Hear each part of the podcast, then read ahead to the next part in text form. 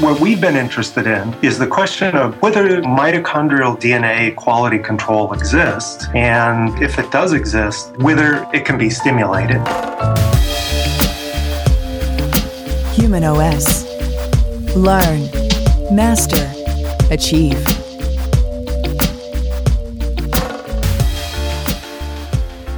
Professor Bruce Hay, welcome to Human OS Radio. Thanks. Glad to be here. Today, we're going to be speaking about your fascinating work looking at mitochondria and the effects on aging. So, let's do a primer on what mitochondria are first.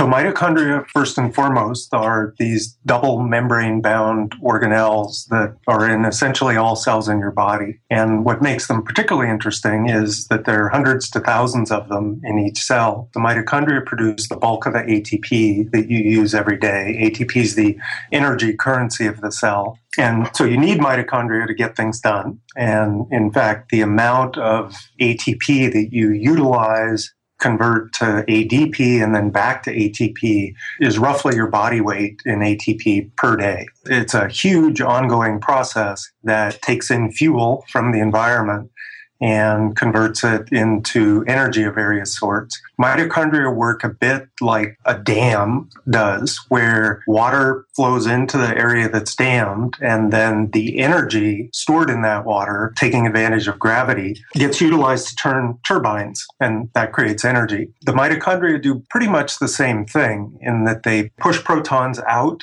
that creates a, a large pool of these protons that are sitting out there that because it's a charge imbalance, they want to get in. And the way they get in is they work through the ATP synthase and as they penetrate through the ATP synthase, they cause a rotor to turn that ends up taking ADP and turning it into ATP. So that's the equivalent of the turbine for a power plant. The other critical thing about mitochondria is they have their own genome. The key thing about all of the cells in your body is that you don't just have one genome floating around in each of your cells. You actually have thousands of genomes you have your nuclear genome, where you got one copy from your mother, one from your father. But with respect to mitochondrial genomes, you have hundreds to thousands of them.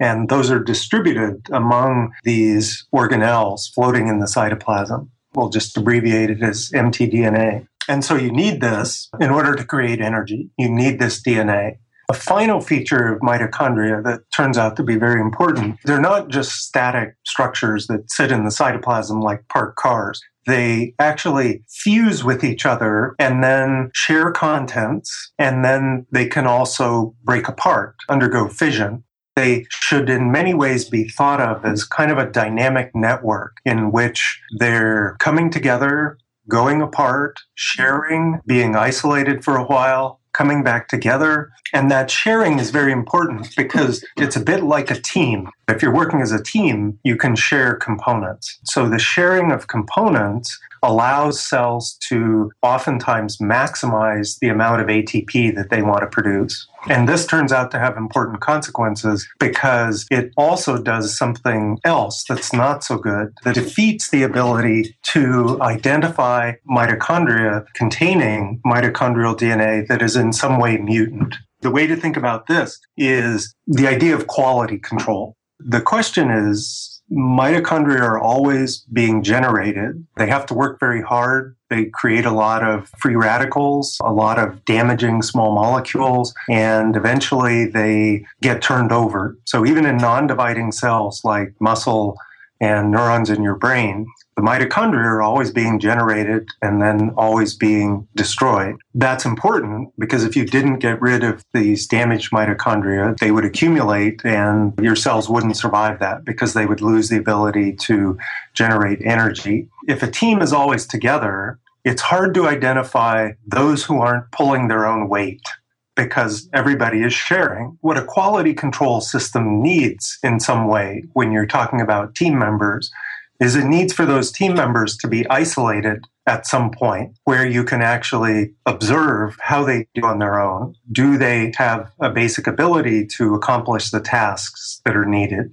So, an important idea in the field now is that fission provides one way of doing that because by having mitochondria isolated from each other, you're providing an opportunity for them to be tested for their ability to make this charge gradient that allows them to make ATP. And if they can't, then perhaps that acts as a signal that tells the cell to remove those mitochondria and thus potentially to remove the damaged mtDNA. So the thing that comes up with aging is oftentimes it seems like bodies are designed to maximize short term gains. What I mean by that is to maximize your fitness up through, let's say, your 40s, because in pre industrial life, that was the average lifespan. If you survived to birth, your expected lifespan was 40s, not 80s, 90s, and 100s, which is what we're trying to achieve now with an average life expectancy in the 70s and 80s, depending on the culture.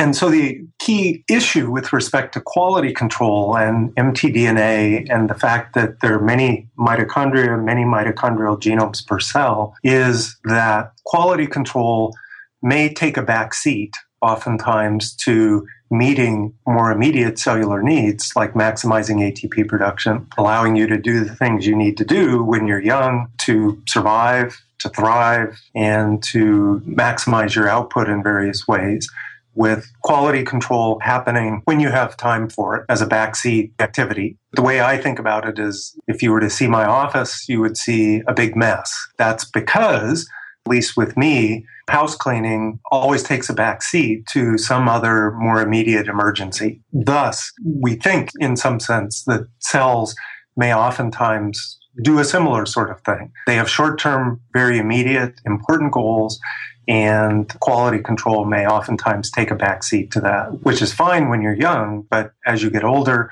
and as that damage starts to accumulate, then you would really like it if quality control could kick in and do a bit of house cleaning.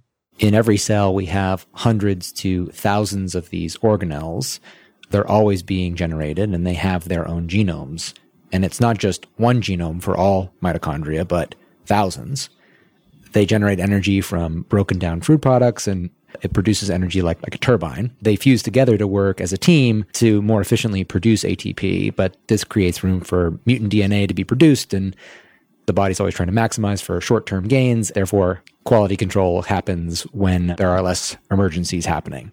That's right. Another important concept that's worth thinking about and sort of keeping in mind when we think about mitochondria is that they originally arose as the result of an endosymbiotic interaction between some cell long ago in the past and another cell which engulfed that cell.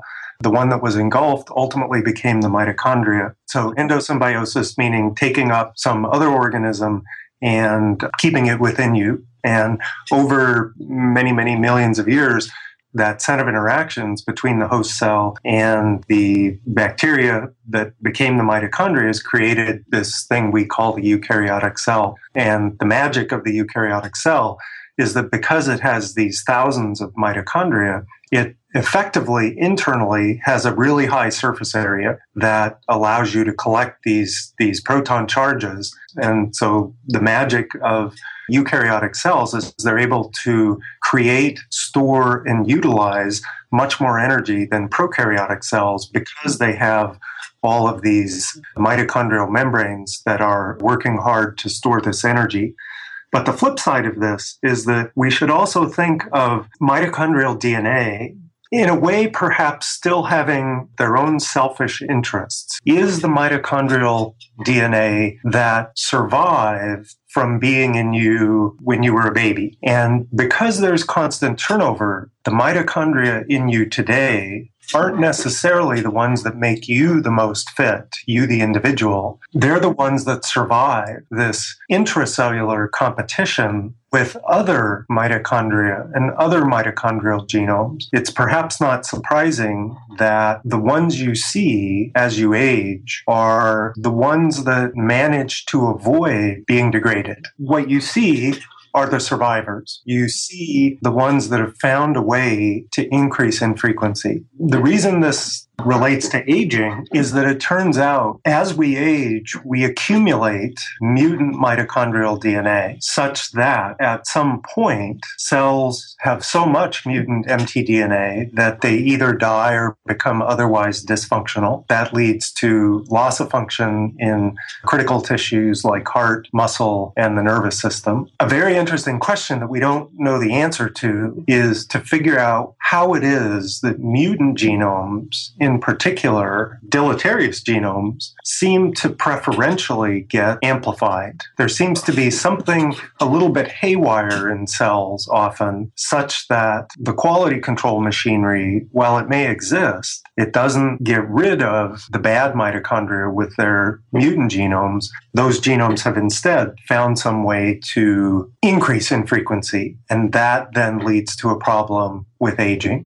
Are there signals in the environment that are somehow shaping the situation about how many mitochondria are present, what type they are? And I'm getting at the question of the chicken or the egg with aging. Is something hurting the energy system, allowing for this accumulation of damage to happen? Right. I guess the way I think about aging is that it involves a lot of different things. And we don't want to imply that mitochondria are the only thing that goes wrong.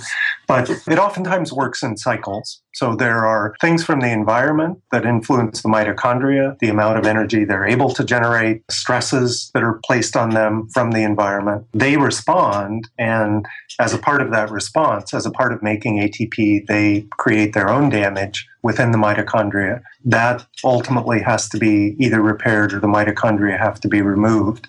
Damage accumulates from both directions, both from inside the mitochondria, the mtDNA itself, because it's next to these oxidative phosphorylation electron transport chains, and those end up producing a high frequency of oxygen free radicals, and those can damage DNA. So, damage is definitely created within the mitochondria, and it can come from outside as well. Bruce, is there a way to influence this process in a manner that is beneficial to us? Great question. A couple of answers. So, the nuclear DNA is well positioned for repair because we have two copies of all of our chromosomes. And so, what that means is that if the copy you inherited from your father is damaged in some way, the copy you have from your mother can actually act as a template for repair. And in that way, through homology based repair, you can oftentimes reconstruct the information that was lost in the damaged strand. Mitochondria do have repair pathways because they do get damaged all the time. But in animals, little evidence for frequent recombination of the sort that happens in the nucleus.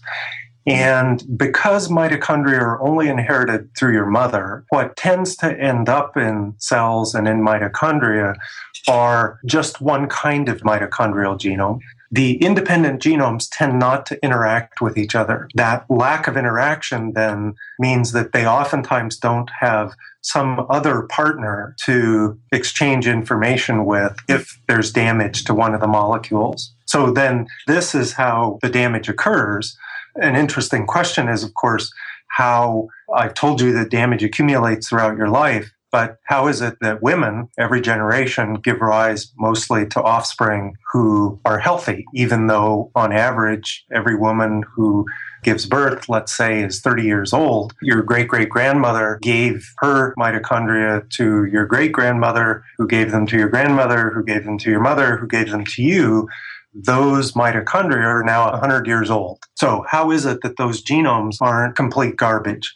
The answer is, is that in the female germline, there are mechanisms of quality control that tend to weed out either defective mitochondria with defective mitochondrial DNA, or, and these aren't necessarily mutually exclusive, they're removing cells in the early germline of females that happen to have a preponderance of mutant genomes. Selection can happen either at the level of individual mitochondria or it can happen at the level of cell death. Now, that's fine for thinking about the germline, but cell death is not the way we want to think about the somatic cells in our body, the body we care about on a daily basis muscles, neurons, and brains. There, what we want to do is we want to slow or stop and hopefully even reverse this accumulation of the mutant genomes that inexorably occurs as we age because we can't really stop the damage. Damage is a function of ATP production. That damage is more or less inevitable. And things like taking antioxidants and so on don't seem to actually help with that. Oftentimes, they actually make the situation worse. So, what we've been interested in is the question of whether mitochondrial DNA quality control exists and whether, if it does exist, it can be stimulated. So, the focus of our recent paper is addressing this question. The way we do this is by creating animals that artificially have a lot of damage to their mitochondrial genome. We actually express a restriction enzyme in Drosophila in muscle tissue, postmitotic tissue that cleaves the mitochondrial genome twice and then snips out a piece and then ligates it back together again. So it creates a circle, but the circle is a smaller circle and it's missing genes required for electron transport, proton pumping. So that then generates a situation in which we now have young animal that have an old fly's mitochondrial DNA. And then what we ask is what happens to that mitochondrial DNA when we tweak various cellular pathways with the goal then of asking, we know this happens in all animals. We know it happens in humans. Uh, you can watch it happen in muscle by taking biopsies of people over time. They accumulate these mutations that ultimately cause the death of muscle fibers. This is lose strength as we age.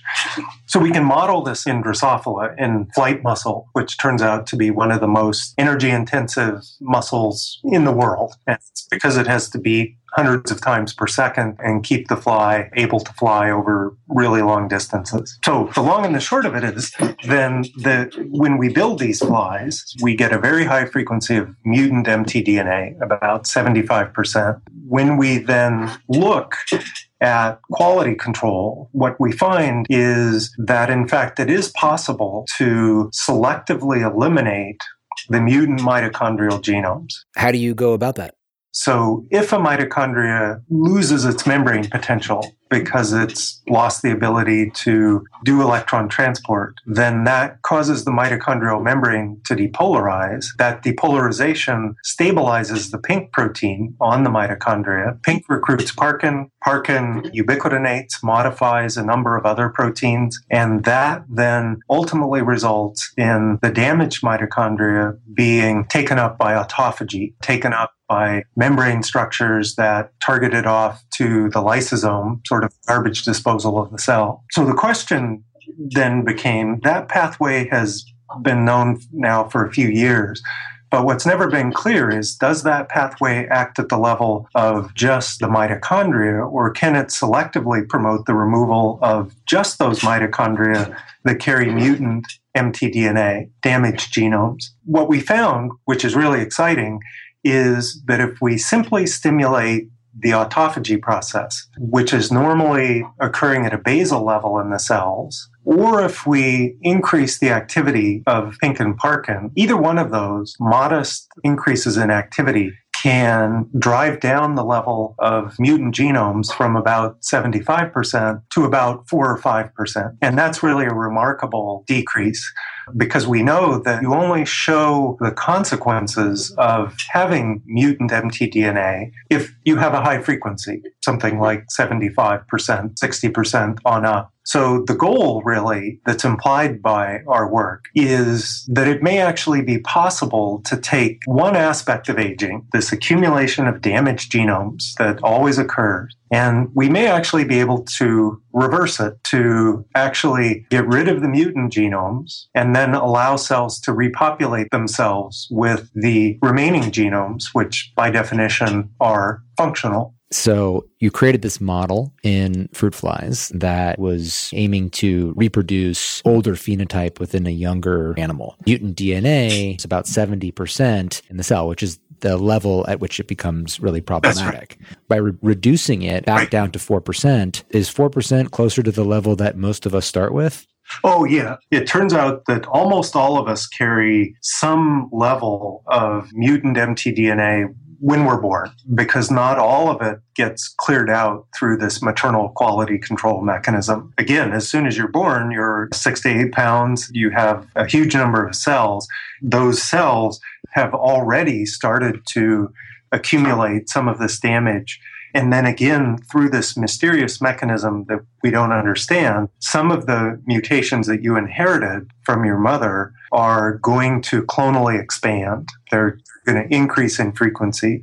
I should mention that mothers aren't perfect in getting rid of these mutant genomes. And that's why there's a whole family of maternally inherited diseases of the mitochondria that are quite devastating because the individuals who inherit a significant fraction of the mutant genomes, then those genomes expand and they end up affecting heart, muscles, eyes, other tissues. So oftentimes people with these mitochondrial diseases will show an age dependent, but oftentimes early age dependent decline in all of the things that we care about. So, were you able to study the function of the muscles in the fruit fly wings after stimulating mitophagy? We were, but the results were not bad. The bottom line is in the flight assays that we used, it's a very short distance flight assay. So, at the ultrastructural level, the muscles look fine. At the flight level, flying after you release them into a container, that also seems to be fine. That reflects the fact that this assay is really just a do the muscles function at all assay. To really test mitochondrial DNA, you oftentimes need something a little more extreme, like an aerobic exercise or a long flight if you're a fly. So our flies, even though they have 70% mutant genomes, at a gross level, they're pretty normal. They can fly for short distances in the bottle, which is as far as they can go because the bottle's pretty small. So they look normal. This actually is the same thing that happens in humans. You really only start to see problems at the cellular level and the organismal level when the frequency of the mutant genomes reaches 70, 80, 90%. And the reason is that, again, it comes back to this idea of sharing. Even though you have a high frequency of these mutant genomes, so long as the mitochondria that host them are fusing with each other, creating this interlocked network, the good mitochondrial genomes can buffer the dysfunction that's caused by having a high frequency of mutant genomes. And so ATP production actually doesn't, at the cellular level, decrease oftentimes until you get a very high frequency of mutations. Is there any plans for this work to move up into a different animal model? Two ideas. One is to create a mouse that, say, creates deletions in young animals in tissues we care about, particularly the brain and the muscle, and then use that as a system in which to identify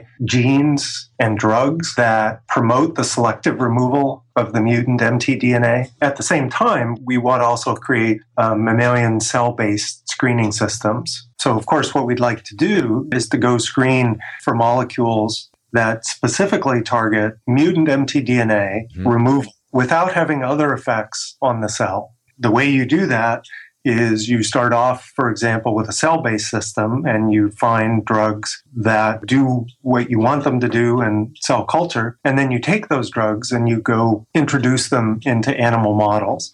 Yeah. And so the idea behind, for example, making a mouse or making other organisms that carry this construct of ours that induces mitochondrial deletions.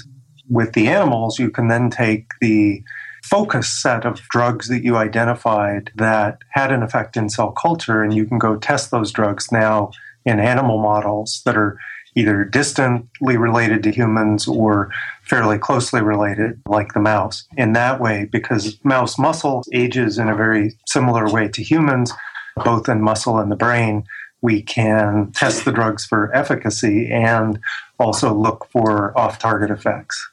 Are there any bioengineering techniques that are being looked at to also affect mitophagy? Because we're talking mostly as we age with about postmitotic cells like muscles or neurons, we don't have easy ways of getting large molecules like proteins into those cells because we would have to do them all throughout the body. And in particular, getting things into the brain can be quite difficult. What we're focused on then is taking advantage of the fact that we know from our work where we get rid of the quality control system completely, we see then an increase in the frequency of deletions. That tells us that quality control does exist. The converse experiment, increasing the levels of the quality control machinery, and seeing we get a big decrease in the levels of the mutant genome tells us that we can stimulate it. So, what we're focused on is not so much genetic engineering in the classic sense of putting new genes into people, but rather gently tweaking using small molecules components that normally would carry out quality control, but don't because they're usually tied up doing other things. Mm-hmm. A good example of this is the whole cycle of mitochondrial fission fusion. Fusion promotes ATP production. It is a great thing to do if you're in a fight or flight situation or you're using your brain a lot, using your eyes you don't have time for quality control. You have things to do. But if you want to have those cells be functional for a very long time, you need a time for quality control. We think the way to do that is to use small molecules that can, in otherwise healthy people, transiently upregulate these processes so that they work a little harder for a while, just like cleaning your office once a year. You yeah. spend one day, you do a little house cleaning, and the hope is that you can eliminate some of this damage in a way that doesn't have other effects on cells in your body. But it's an empirical question. We'll have to try a bunch of those drugs there are thousands of mitochondrial cells that are digesting essentially food substances. Could extended periods of fasting give them some relief for right. quality control?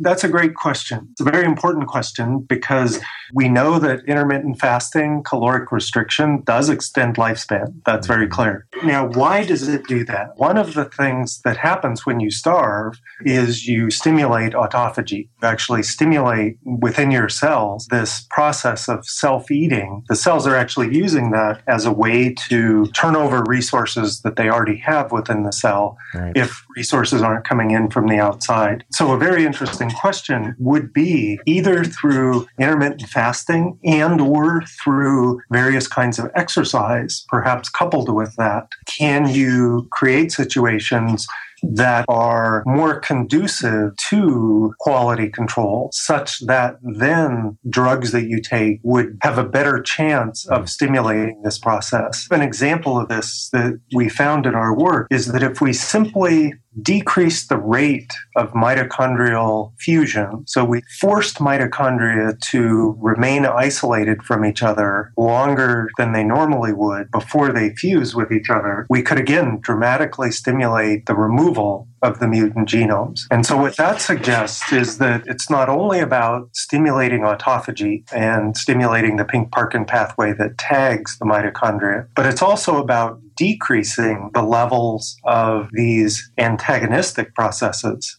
mitochondrial fusion mm-hmm. because simply by allowing mitochondria to display their true colors, by keeping them in an isolated state, you're keeping them apart from the team.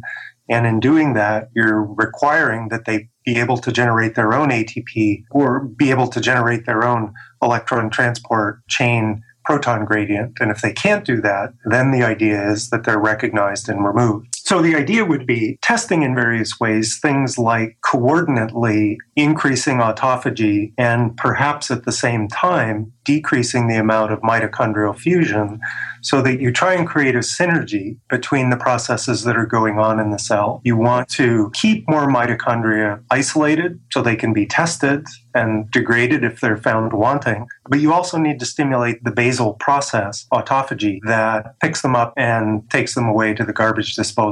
Because if either one of those things is not optimized for quality control, if it's optimized for short term gains, then the system is just not tuned well and it won't work well well. The idea is that that's why we age with respect to mitochondrial DNA, with respect to this accumulation of mutations that causes us to lose strength, to lose cognitive function, and ultimately to have cell death, is that fission and fusion, autophagy, the pink Parkin pathway, these are tuned to mostly take care of daily business. What we need to do is to tweak the system mm. so that these processes are, for some period of time, more focused on our future self. Right. We're very glad you're working on this since it's so important. Science takes time, but it's also thrilling, I think, with a lot of the different research that's taking place right now in the various areas that relate to aging, that there could be some really legitimate therapies for us within our lifetime there are a lot of things that go wrong with aging. Just to give a specific example that highlights the difference between the nuclear genome and the mitochondrial genome is the following. The nuclear genome does accumulate mutations, and we have two copies of it, and that protects us to some extent. But we only have two copies, and while those copies can be repaired, over time they accumulate mutations.